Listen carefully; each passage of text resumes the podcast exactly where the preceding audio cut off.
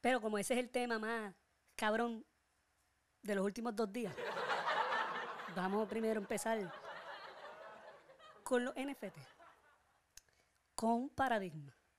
Paradigma. Cuando de manera rápida nos cambian las creencias porque evolucionamos en conocimiento. Eso es un paradigma. Se dijo que la Tierra giraba alrededor del Sol, del, alrededor del Sol. Eso fue un paradigma porque anteriormente se pensaba que la Tierra era el centro del universo. Pues, parte del egocentrismo de la época, porque el egocentrismo de hoy día es la, el, el egoísmo propiamente dicho. Sí, así mismo, esa es la cara que tiene. Bueno, ¿qué es un NFT? Non-Fungible Token. Para poder entender lo que es, vamos primero a explicar lo que son las criptomonedas.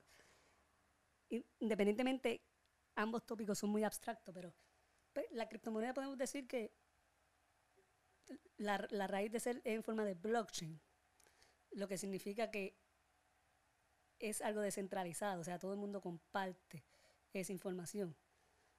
No está centralizado o institucionado, como son los bancos centrales o los bancos públicos, como también los bancos privados, que básicamente utilizan el dinero que tú tienes ahorrado para hacer préstamos, para invertir, para manipular la liquidez y la inflación.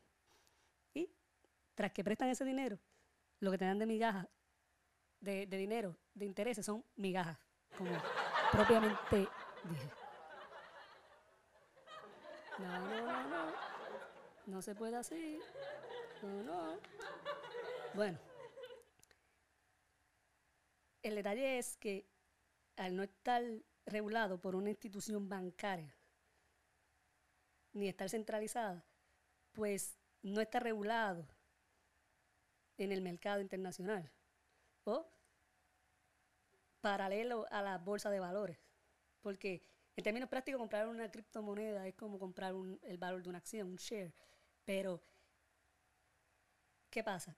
Al estar descentralizado, es algo que tú puedes realizar transacciones todos los días, a diferencia de la economía centralizada, que mayormente son días laborables, de lunes a viernes, 40 horas a la semana, de 8 a 4 a 5, dependiendo. Y día festivo y día feriado está cerrado.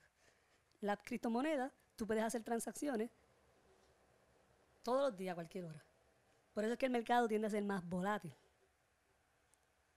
¿Qué pasa? Al estar descentralizado, pues eso, como vemos, sería la economía del futuro. ¿Por qué? Porque estar descentralizado es más simpático.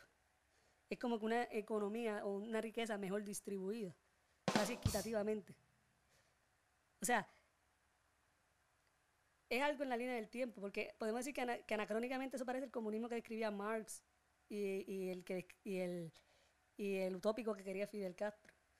Pero la tecnología es como que la evolución de eso, o sea, es como que más fácil de entender sin tan, solamente en, números, de manera cuántica. O sea, no necesitamos historia, no necesitamos próceres, no necesitamos ese culto personalista que se daba la idea hace, tiempo atrás. Hoy día como que no importa tanto quién carajo hace las cosas, sino lo que importa es el, logo, la compañía, el sello. Eso es lo que importa realmente, ¿sabes? Como que fijémonos en los servicios, no en el personalismo. O sea, eso de, de cultos de la personalidad, eso está atrasado ya para el carajo. Pues entonces, ¿qué son los NFT? Los NFTs es darle una imagen a lo que son los blockchain, las la criptomonedas. Como si yo le diera una foto a una criptomoneda poder percibirlo de manera visual para que sea un menos abstracto.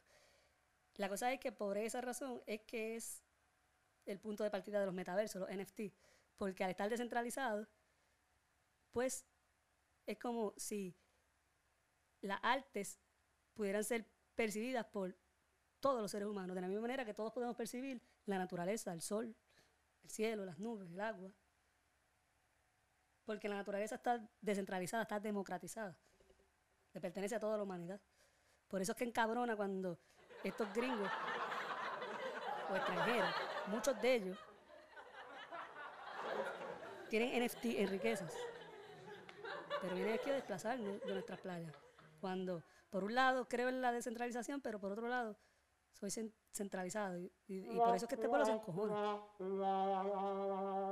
Pero además de encojonarse con los extranjeros, porque la ley 22 le mete una ley local, pues también encojonémonos con los gobiernos.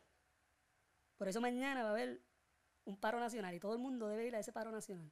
9 de noviembre, nu- 9 de febrero, perdón, 2022. ¿Ok? Porque Pierluisi les dio la espalda a los bomberos. Ahora está el red flu de los bomberos, las protestas. Los maestros también. El retiro jodido y un salario mierda. Protestaron, el que no, no llora no mama, le dieron, encontraron unos fondos federales del Departamento de Educación Federal, que por cierto el mismo secretario federal fue quien dio la recomendación, para subirle mil dólares a los maestros hasta el 2024. Pues está bien, le suben el dinero, pero no es un dinero seguro ni permanente. Es hasta que se acabe ese fondo, que en realidad es fondo de la emergencia del COVID para el Departamento de, de- Educación, para que no colapsen ciertos servicios. Pero este pueblo ya no es analfabeta, por eso que el 9 de noviembre se va a tirar a las calles a manifestarse, para que se dé respetar. Porque el paso que da Pierluisi, porque cada vez que abre la boca, mete la pata, va a haber otro verano del 2019. Pero puede ser antes del verano, del 2022. El legislador Dalmau cagándola lo que hace y caga más su apellido Dalmau. Poniéndose guapetón, aparentemente con un chofer, lo agredió el valvente. Tras que es payaso, ese Dalmau, y ridículo. Y parecen más feos, parecen. Yo no sé, dan asco. Pues Dalmau, el que agredió al chofer, es igual de feo y de todo lo que dije ahora mismo que su homólogo del PNP, Gregorio Matías, que parece un perro. Corillo, chequen mi NFT, compártanlo. Háganse miembros de esta comunidad, de este comedy club en NFT, en OpenSea. Y cómprenlo y compártenlo. Se los dejo aquí para que los disfruten. Cuídense, Corillo.